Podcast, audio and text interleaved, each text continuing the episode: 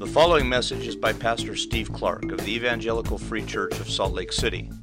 More information is available at our website, www.slcevfree.org.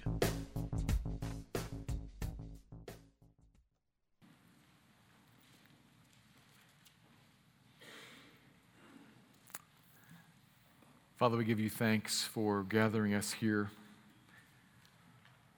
put us before you, to put us beneath your word together. And so, together, we ask you, will you please teach us and make us not just individuals, but make us a church that hears and embodies what, what's in this passage? Would you make us a, a collection of laborers and a laboring church? people who, who see you, who love you, who want to follow you, and are useful to you as, as a whole entity. You shape us and create a culture here and uh, an individual mindset, but also a corporate culture that is, um, that is captured by what this passage is about and moved by it and is useful in these ways. In a lot of ways, that's a big request, so we ask you to uh, to take it piece by piece in your timing and the ways that you, that you know it best, but will you work that out and will you build us up? Use us in your kingdom advancement.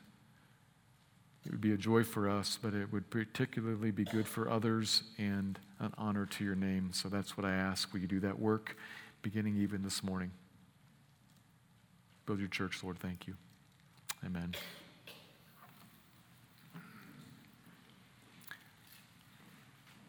Last week, as we finished Matthew chapter 9, we noted that we were at a pivot point in this book. Back in chapter 4, Jesus had called to himself a, a few different men, called them to come be followers of his as his disciples, saying that he would then make them fishers of men. And then what followed for several chapters was a, a lot about what it means to be a follower of Jesus as a disciple, what disciples are like, what the kingdom is like, what what, what the king is like, who he is. A number of chapters about that. And then now we come to this pivot where Jesus turns to talk to his disciples about what it means to be fishers of men. Or, to use last week's passage's language, laborers in God's harvest. Working to gather in a harvest of people to God, like, like gathering in sheep who are wandering and are straying in various ways, gathering in sheep back under the care and authority of the Good Shepherd something very needed in Jesus' eyes because he looks out and he sees the people, all, the crowds all around him, person after person, mass after mass. He sees them all as harassed and helpless, it says, like sheep without a shepherd. He saw that and had compassion on them, a deep internal feeling that then moved him to act, to minister to them. And that's what he calls us, his people, to be and do also have compassion on the people around us, and to act for their good, to act so as to bring them to the shepherd that they need. First, by praying for more laborers that have that kind of heart. That was last week's passage. And then, second, as we'll see today in the beginning of chapter 10, second, to kind of act as answers to our own prayer. To be those laborers with that kind of heart going out to the fields. Every Christian is supposed to do that, every one of us. Some in, in different ways. We're, we're going to have different, different places where we live, different ways that we serve. Some of us will be what we've called capital M ministers, people gifted and set apart to be committed to it more in a full time way. And then others will be, all the rest of us will be lowercase m, ministering, laboring in one way or another. But all of us are a part of this. We act to serve after prayer, but not just prayer. We act to serve. It's laborers in the harvest. It's His work. We're going to be doing it, but it's done through us. It's Him doing it through us. And so it really is a work that is dependent on Jesus all the way through. And that's what we're going to be looking at today. After prayer, what does it look like to be a Jesus dependent, a Christ dependent laborer for him? That's beginning in Matthew 10, verse 1 and following. So I'm going to read verses 1 through 15 and then draw out three observations from the passage. 10, beginning verse 1. And he called to him his twelve disciples and gave them authority over unclean spirits to cast them out and to heal every disease and every affliction. The names of the twelve apostles are these. First, Simon, who is called Peter, and Andrew his brother, James, the son of Zebedee, and John his brother, Philip and Bartholomew, Thomas and Matthew the tax collector, James the son of Alphaeus and Thaddeus, Simon the Cananaean, and Judas Iscariot, who betrayed him. These twelve Jesus sent out, instructing them Go nowhere among the Gentiles and enter no town of the Samaritans, but go rather to the lost sheep of the house of Israel. And proclaim as you go, saying, The kingdom of heaven is at hand.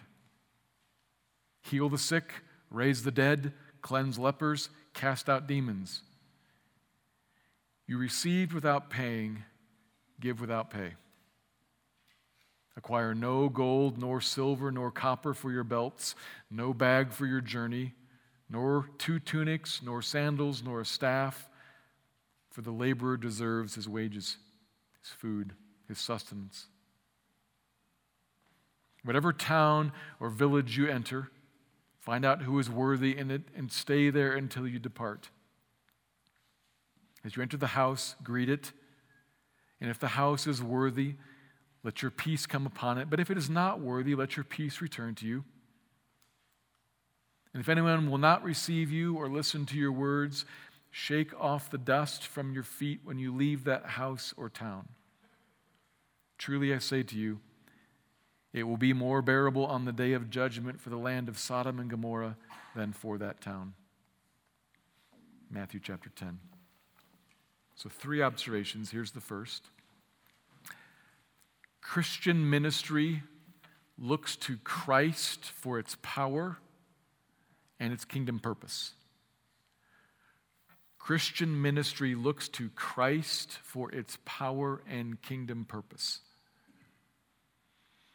Verse 1 says that Jesus called to him his 12 disciples, and the language hints at the fact that they, they were already somehow or another identified from from the rest of the, the disciples, these 12, they're the ones called the apostles in the next verse, ones who had been eyewitnesses of him, had been with him from the beginning, requirements, as we later find out, to, to be an apostle. They're named there in verses 2 to 4, and those are the 12 that he sent out in verse 5. And he called that group forward and it says, He gave them authority to cast out demons and to heal every affliction and every disease. So notice that. He calls them to Himself and gives them authority. But that's been the main issue for chapters 8 and 9 now the authority of Jesus. We've just been looking at a whole bunch of, of Him acting in power to show, to establish that He's the King as he acts to, to show everything answers to him, displays his authority. And now he delegates that same authority to these ones so that they will do the same thing in his name. So they aren't free to make this up as they go along. They aren't free to go out amongst people and to discern what they think compassion might look like, what the people might actually need, and then do that. He's given them His authority to do His work. He tells them what that is to spread the word of and evidence of the king and the kingdom. The kingdom is here, and evidence to show you that the king is here. Watch. So he sends them out to do exactly that, not among the Gentiles or the Samaritans. Don't go there but go instead to the lost sheep of Israel. And that, that reference to the sheep there, it kind of reminds us oh, yeah, the passage just before, he was talking about sheep. So this is coming from right out of that compassionate looking at people. Compassion is driving this. That's why he's sending them out. He wants to gather in sheep.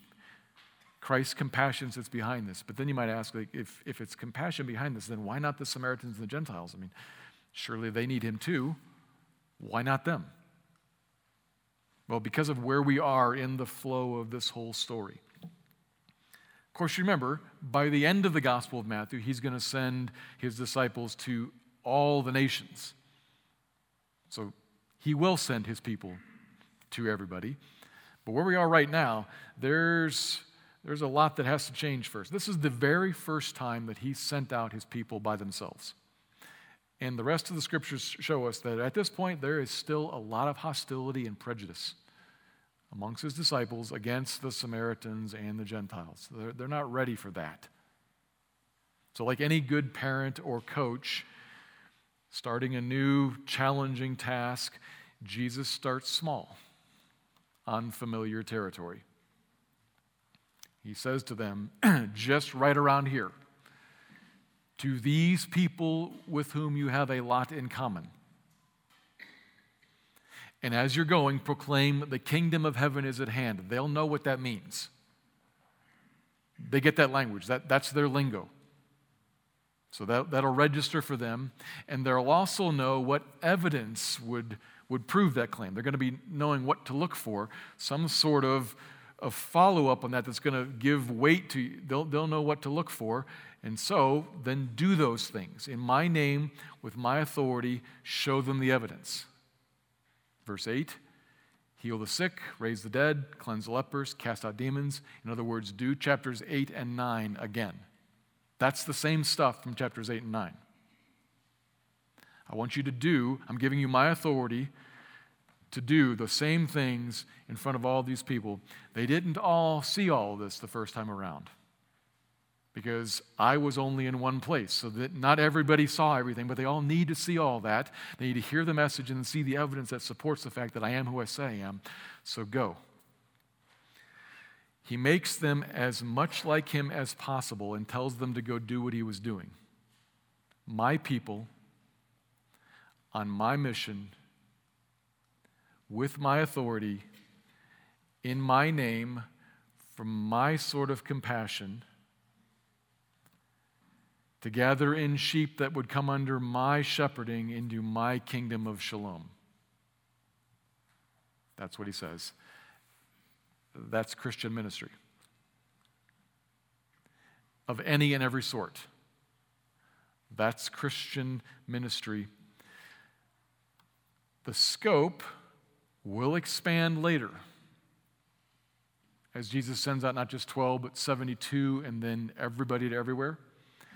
And the scope will expand as, as, as time goes on. People become Christians and churches are established and Christians live in certain communities, and the ministry is going to expand to reflect that reality. And the message is going to expand too as time goes on because they're going to start talking to people who don't know what kingdom of heaven means, and they're going to have to explain what we mean by that and how one comes into it and who this Jesus person is and what Messiah means. They have to explain all that and they have to talk about the cross and the resurrection that's at the heart of it all. We're not just talking about a king, we're talking about actually a, a cross and atonement and forgiveness. That's how you enter into the kingdom. But none of that's here because those things haven't happened yet. So the message will expand as time goes on and also the method of spreading the message will expand. We'll use books and websites and pulpit preaching also. Things are going to change. There will be miracles still, but not exactly these ones and not exactly in the same volume as here. Remember, these miracles are messages, they're, they're statements.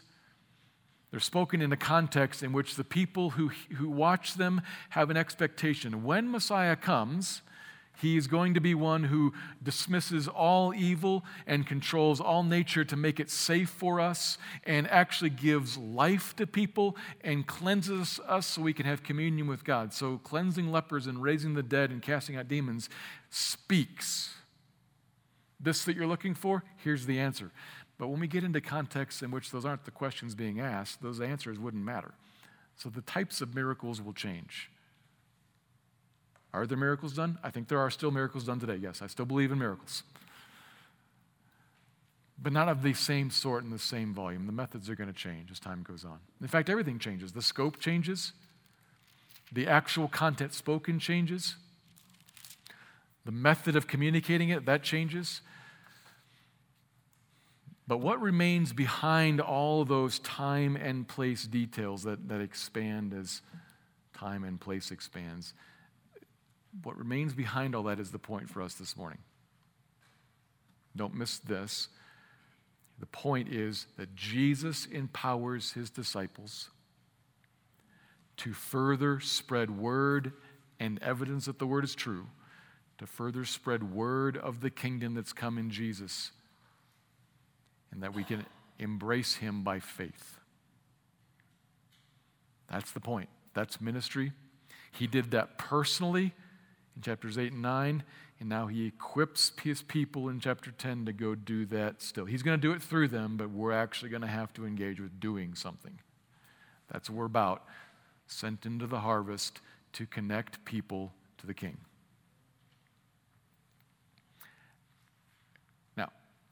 I suppose that may seem sort of obvious. But I think where it's helpful for us is not only in declaring what it is, but also in declaring what isn't. Everything else that I didn't say isn't Christian ministry, isn't laboring in the harvest. And this, I think, is helpful, although, as I've talked about this and written this, you're going to have to listen carefully because it's going to sound like I'm, I'm dismissing something that I do not want to dismiss. I just need to put in its right place. And this is, I think, the helpful part is seeing the good thing that needs to be put in its right place. So listen closely.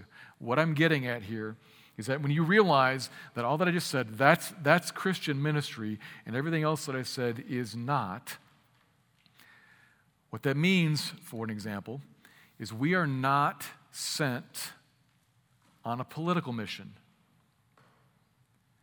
We are not sent on an environmental mission, nor an economic, nor a medical, nor a social services mission not an education mission. So I'm, so I'm doesn't, doesn't look like I'm throwing out all those things. All those things are wrong. That's not what we're about. No, I'm not. I want to put those things in their right place. Any one of those, probably all of those for us, are things that God has gifted and called you into as your vocation, voca, vaca, call. His voice has called you into those things. And we should be doing those things, any one of us in different ways.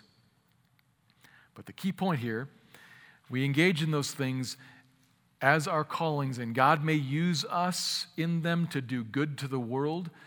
But Christian ministry is not just doing good to the world. This is the key.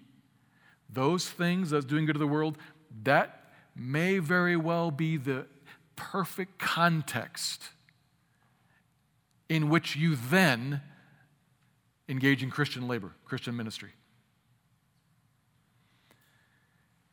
We should be doing all those things as a way of loving others, but the key to seeing this is that what that does, those contexts in which we do good to the world, in which we love others, that creates the context for what we've called bread and butter evangelism but it's not itself the bread and butter evangelism. It creates the context in which plain old, ordinary, very common bread and butter evangelism, as I'm doing what God has called me to do, I'm doing good to the world, I'm loving other people, in that context, I may find opportunity to, to explain the reason for the hope that's within me. The explaining of the reason for the hope that's in me, that's the ministry. See the difference? Important difference here and important because I think a lot of us, a lot of us, because that part involves a little bit more effort, a little bit harder. A lot of us, and I don't mean you, I mean us, that includes me. A lot of us want to think of this doing good as Christian ministry. And it is a blessing to people. It is loving them. But it creates the context. It's the God designed context so that as I'm living there, I may have opportunity when persecuted to say, here's where my hope comes from. That's first, that's Peter. Or when praised and thanked, I may have opportunity to redirect. And that, that's not in me. Anything good you find in me is actually the grace of Jesus coming through me to you. So I don't, I, I give reason in hardship and I give reason in prosperity and blessing. The context creates the spot in which God means for us to labor in the harvest. That's, that's the harvest field. Really important to see that.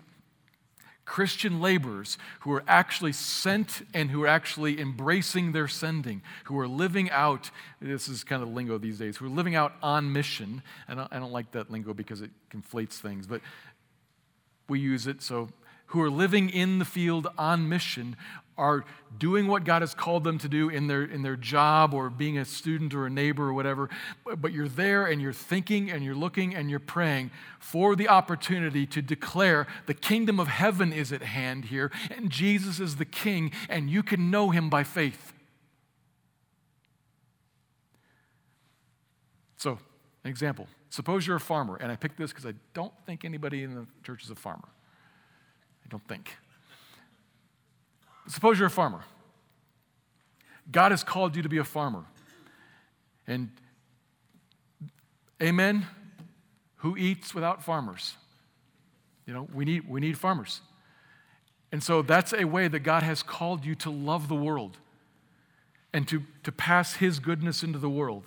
And as you do that, paying a just wage to everyone who works for you, and not destroying the environment by dumping on loads and loads and loads of unnecessary chemicals.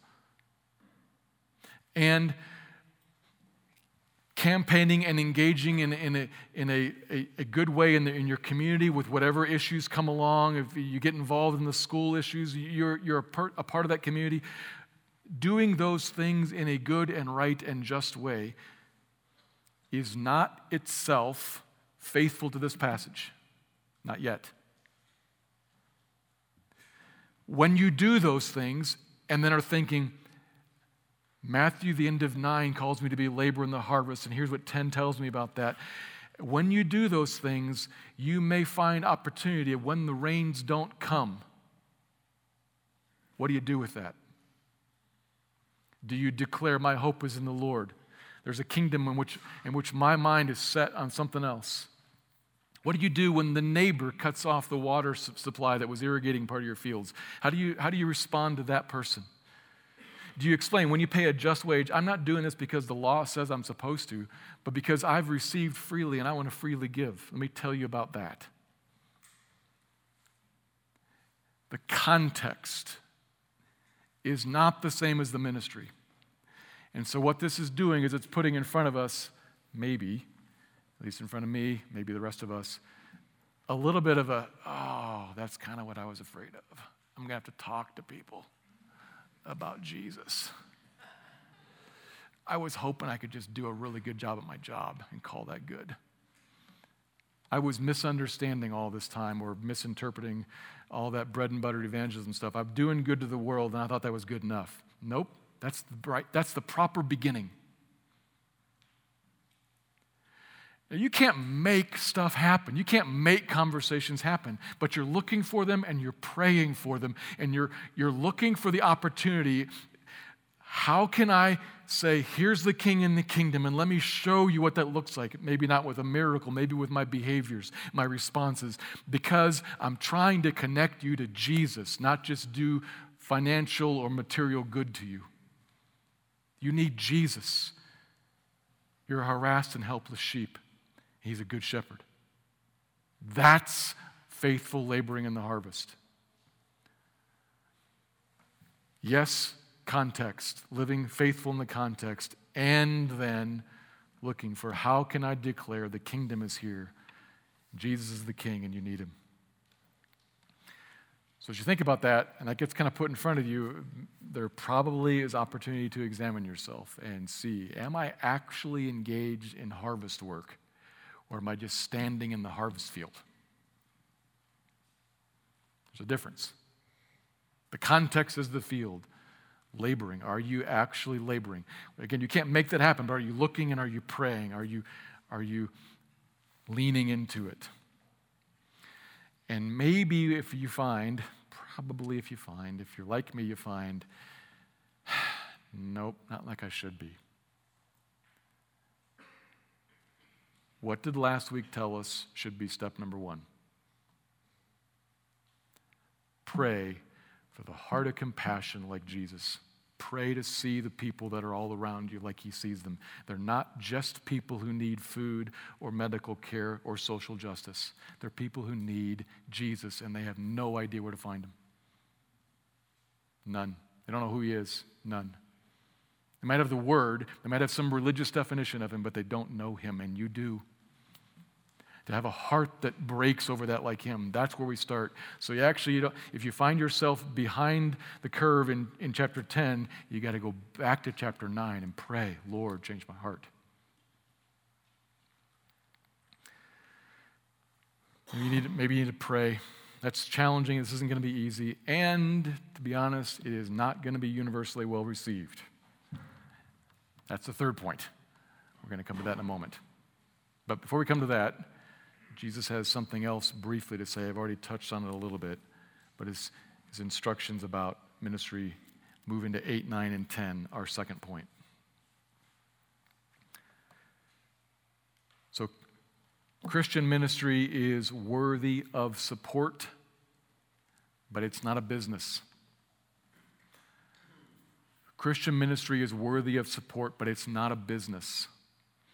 And that's going to call ministers to depend on Jesus in some particular ways. So this is from 8, 9, 10, end of 8, 9, and 10. And right on the heels of describing what and how we're ministering to others, what ministry looks like, he says, so that, that's what he has in his mind about what we've received. We receive ministry benefit. So you received ministry benefits and blessings of all sorts without paying. You might have heard this as freely you received. It means without paying, freely you received. And so give without charging. Freely give.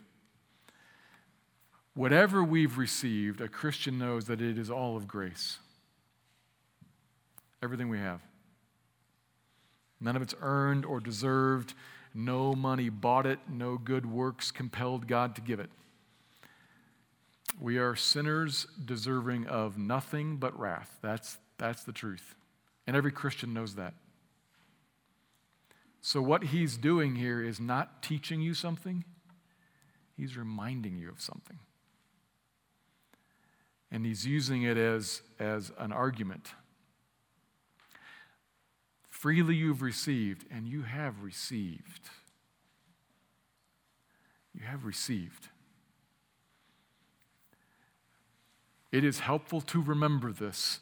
God has backed up the dump truck of grace and lifted the bed, and you've received. You didn't get in there with a shovel and throw it out, it got dumped on you. God, in grace, opened your eyes to see something of yourself as you actually are harassed and helpless and something of Jesus as he actually is gracious, compassionate, mighty to save. He showed you something of what the cross is like, what it does, how it's sufficient payment for sin, how it would, when trusted, would place us right with God. And He opened your eyes to see all that and then moved you to say yes to it. And so he brought you to life and gave you eternal life and then gave you the Spirit to, to live out life in you now while promising you untold blessings. There, there's a line of dump trucks waiting on the road to pull up next to you for eternity. Grace upon grace upon grace upon grace is yours and is coming at you, all for free, freely. You have received. And he's reminding you of that because then what he wants to say is, and then when you lift up your eyes and look at the harvest and see everybody who's got nothing, nothing. You got to fight your way out underneath the grace to get your head up to see over there they have nothing. And here comes another truck towards me.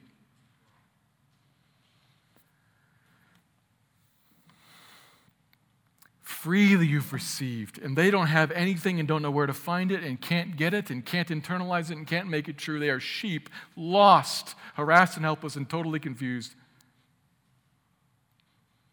Now, if you're hearing me say that this morning and, and you think, I'm not a Christian, I'm one of the sheep, how insulting. I, he doesn't mean it to be insulting because he's, he's just trying to say, here's the truth. People don't know me, and I'm a good shepherd. I'm not talking about an insult, I'm talking about a problem with an answer. There's an answer. There's an answer. His name is Jesus. But we, if you're a Christian, we've received that. We've, we've got it for free. And so freely give it to them. Give it away. You can't make change happen, but you can try to speak and try to show you can attempt to connect people to Jesus and offer it and teach it and show it and serve and pray and love, whatever it is that's needed that might lift up Jesus in front of them and show the kingdom is here and connect them, whatever that might be, give it without cost. This is not a business, it's not a commodity. There's no price tag on it, you don't sell it. Nobody who's received Christian ministry ever got charged for it. True Christian ministry never got charged for it. And no true Christian context ever walks down the aisle and says, How much do you make? That's how much you owe.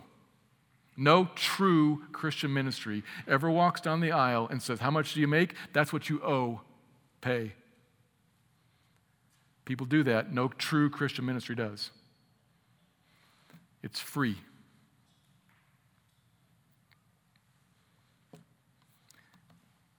And yet, verses 9 and 10 make very clear that the laborers are to go out into the harvest and they are not supposed to provide for themselves. Don't pack the stuff you'll need to support yourself, and don't even bring any money to buy the stuff you'll need to support yourself because you're not supporting yourself. 9 and 10. You, the minister, are not going to support yourself. The people who resonate with the message and embrace it, they will support the ministers. And why would that be? End of verse 10. For, because the laborer deserves his food, his sustenance. You might think of this quoted by Paul the laborer deserves his wages. Do it for free, but you're going to get all the support you need from the people you're going to do it for free for. Kind of sounds maybe like a contradiction. What's, what's that? What does he mean? It means that the minister doesn't charge for services rendered, doesn't think of it like a business. So not only is it not a business, but the minister doesn't think of it like a business. Business folks think of, I have some commodity that in some way I can monetize, whether it's a good or a service. And so I want to maximize that. I want to somehow put something out there so that I get something for it. So not only do you not do that, you don't think of it like that. You think of, I just put this out there and leave it. Which is where the dependence on Christ comes in because the person who does that opens up the store and says everything on the shelf is free is going to wonder, well, how am I going to pay the rent? I got I to depend on God for something here. I got to depend on Him to meet this need. So that means it's, it's free, it's, it's given away. And then on the other hand, the minister is going to be taken care of all the earthly, worldly needs by those ministered to. That's what he says. So the minister can afford to do anything and everything for free. And that would include getting expenses reimbursed, getting childcare taken care of. For those who give full time time to this ministry, full time compensation, so that the minister can afford to do this ministry, can afford to give it away for free. Now, there's a point of information, I think, here for Christians. And certainly we could move off on this and we could think about, I mean, we could think about us specifically here. And as I said, Paul does. But that's not what this passage is about. What this passage is about, this is not a message to congregations, this is a message to ministers about trust. Give it away for free. Can you, can you see the trust? I'm going to give it away for free, and I'm going to be walking around talking about Jesus with nothing in my backpack. And I don't know where I'm going to sleep tonight. Okay, there's a dependence there on the Lord. That is, it's of a certain sort because it's of a certain context. But the point is, he's speaking to ministers about giving things away in faith, trusting that I will cover you. How will I cover you? By moving them.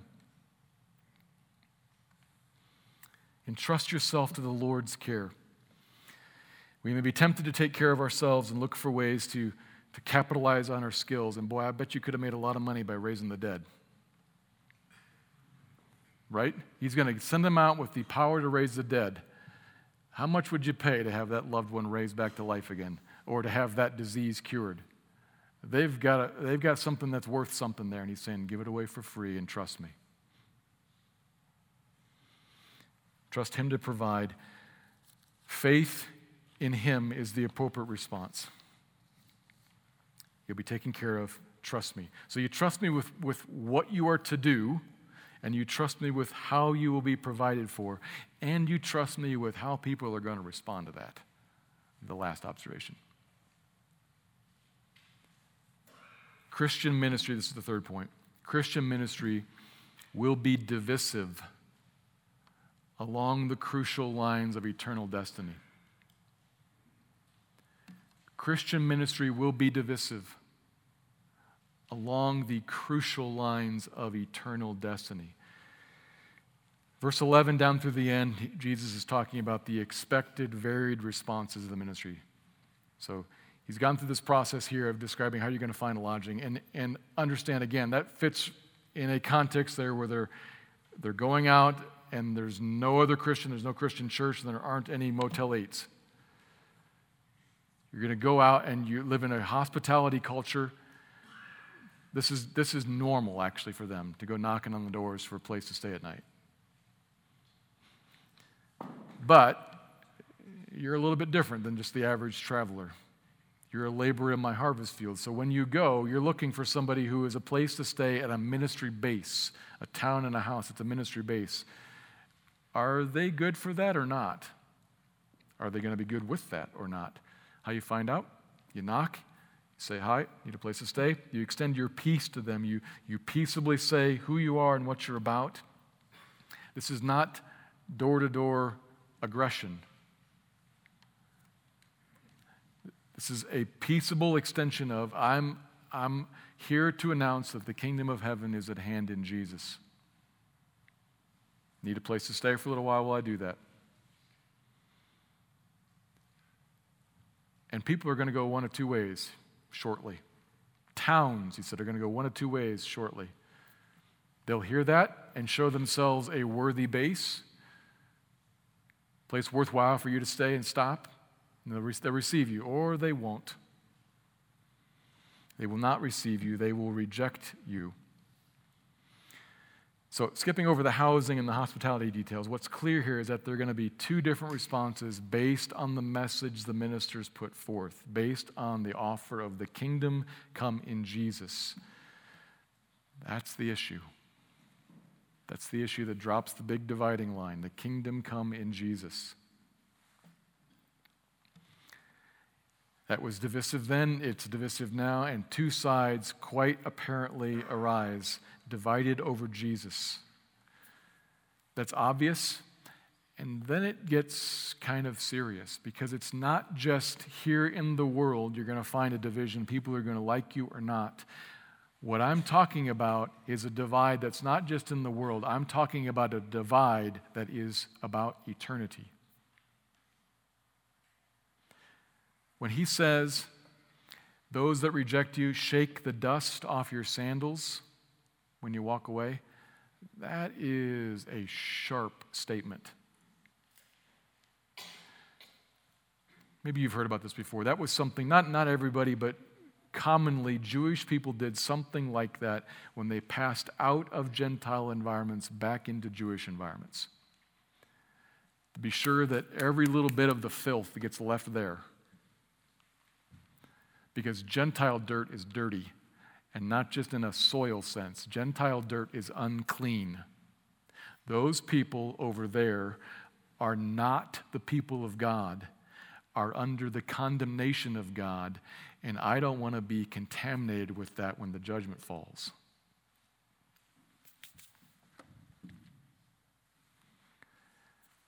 And Jesus tells his disciples to say that in Jewish towns and the doorsteps of Jewish homes who reject Jesus. You're like the Gentiles.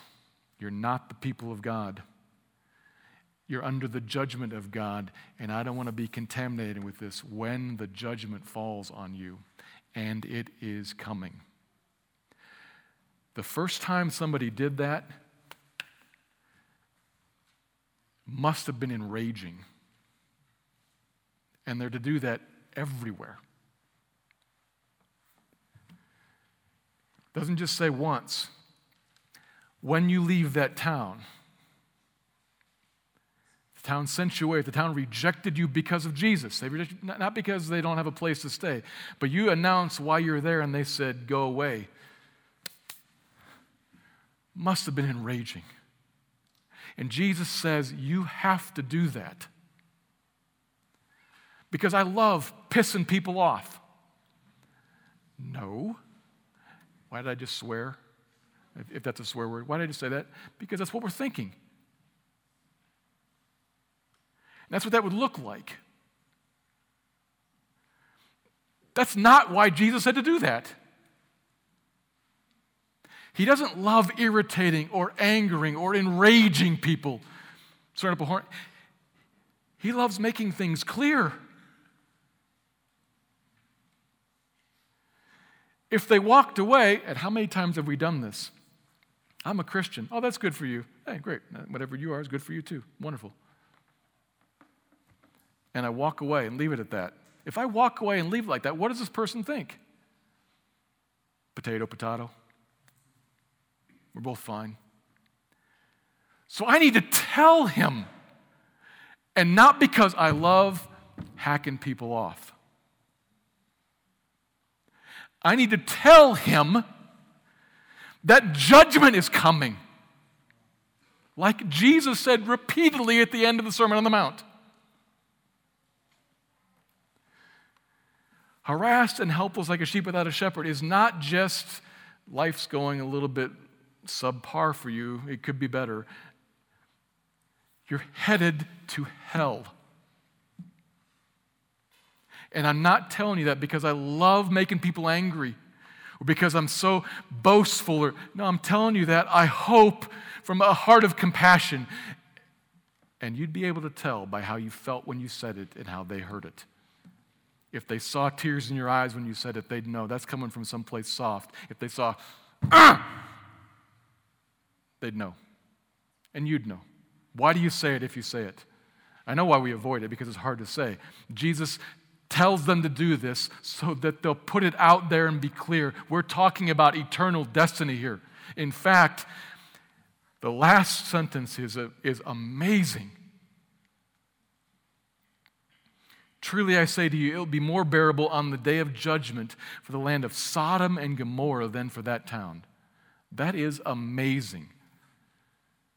Sodom and Gomorrah, two cities famously judged for a host of sins, especially for the sin of practicing homosexual behavior.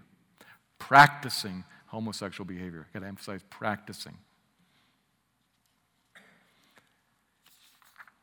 Recently preached through the book of Jude and, and as well as Second Peter. And Sodom and Gomorrah came up there, and, and they were and even still are prime case studies of sin and judgment. God destroyed them with fire from heaven, and the ground continued to smolder for ages. a clear and vivid sign of the judgment of God. And shockingly, Jesus says, it will go better for them on the day of judgment than it will for plain old ordinary Galilean villages that want nothing to do with Jesus. That's amazing.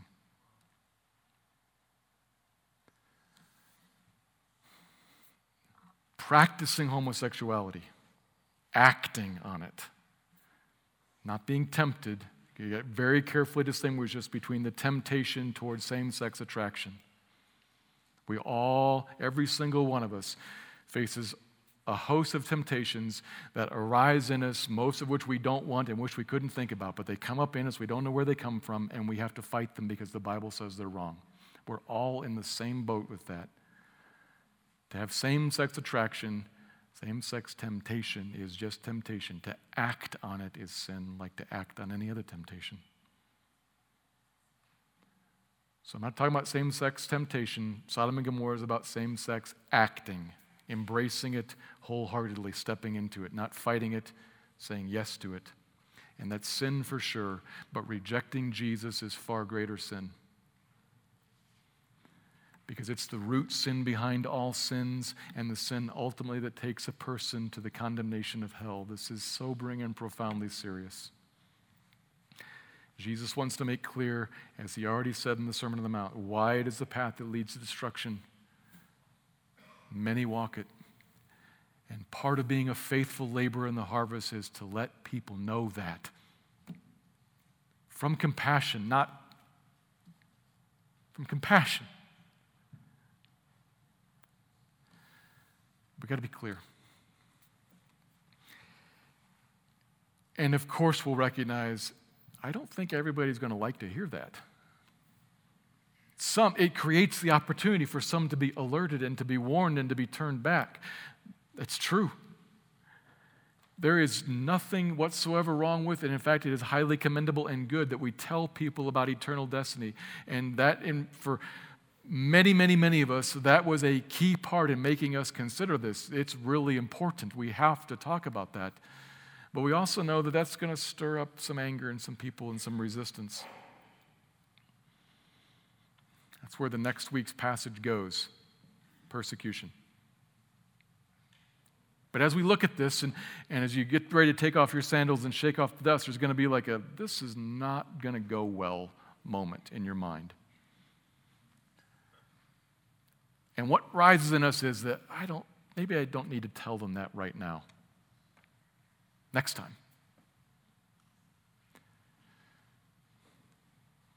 Well, Jesus says this to us in a context of I'm the one empowering you, I'm the one speaking through you. And remember, blessed are you when people persecute you for my name's sake. Great is your reward in heaven. That's in the Sermon on the Mount also. I promise you, people will oppose you, yes, but I will receive you. People will take from you, yeah, for sure, but I will reward. Blessed are you. Yours is the kingdom of heaven. Great is your reward there. We want to be faithful laborers in the harvest. It starts with pray for compassion and then it involves getting into the field and actually, while in the field, looking and praying and, and hoping to actually labor, to connect people to the King, to show them who He is. Trusting Him to provide for us and to cover us when it doesn't go well. Laborers in the harvest. Let me pray.